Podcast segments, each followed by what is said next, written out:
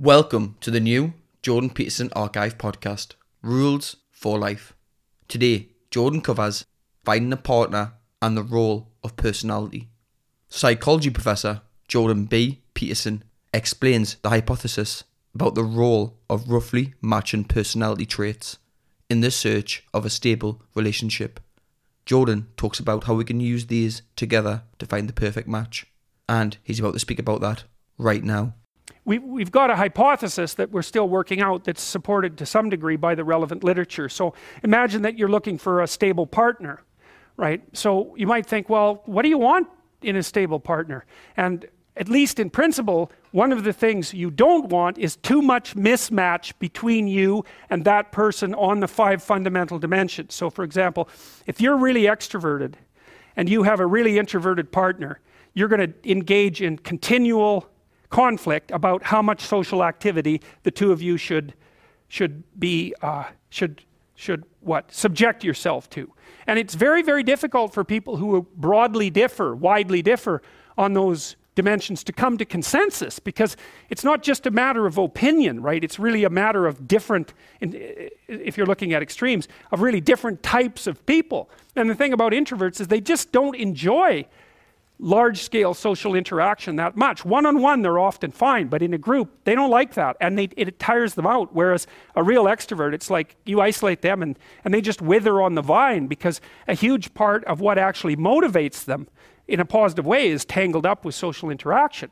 And so, if you're an agreeable person and you have a particularly disagreeable partner, you're also going to run into problems because the agreeable person will say, whatever you want, whenever, and the agreeable per- disagreeable person will say, Well, I'd like to know what the hell you want for a change, and be much more harsh and much more demanding in the situation. And the agreeable person is going to find the disagreeable person harsh and unpleasant, and the disagreeable person is going to find the agreeable person wishy washy and unable to stand up for themselves. And again, that's, a, that's actually one of the primary sources of tension between men and women, because women tend to be higher in agreeableness than men. It's about half a standard deviation, which is quite, quite, a, quite, a, uh, quite a large difference by psychological standards. And so, um, what, it, what that means, I, I probably haven't got the statistic quite right, but I think I've got it about right. What that means fundamentally, just so you have some sense of how large a, uh, uh, an effect that is, is that if you have a group of men and women and you pick out random pairs, the woman is going to be more agreeable than the man 60% of the time. So that's not an overwhelming proportion, but it's reliable and it's quite, it's quite large by psychological standards. So th- there's the problem with agreeableness. With conscientiousness, well, if you're conscientious, you're industrious and orderly. And Orderly people seem to be sensitive to disgust, which is something we'll talk about in detail later. We've had a hard time specifying exactly what makes industrious people industrious, because it's hard to come up with an animal model for that sort of thing, and there's no theoretical model. But our latest uh, idea is that my, it's not my idea, it's actually the idea of my graduate student, Christine Brophy, um, is that industrious people find it um, unpleasant and unsettling to, to not be doing something. So it isn't so much that industriousness makes them happy or fills them with positive emotion. That would be more extroversion, right? Because extroversion is the positive emotion dimension. It's that industrious people can't stand sitting around doing nothing.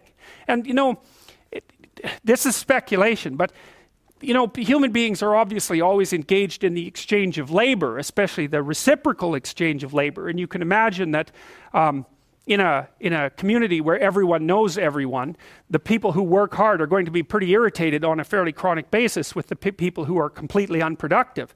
And my suspicions are that plenty of people who were completely unproductive in the history of, of, our, of the evolution of our species were wiped out by people who were unhappy with their lack of productivity. And so I think generally speaking, human beings have this sense of ethical obligation with regards to one another to share labor. And people who are conscientious really, really feel that. So they feel bad if they're not busily working on something that's productive all the time.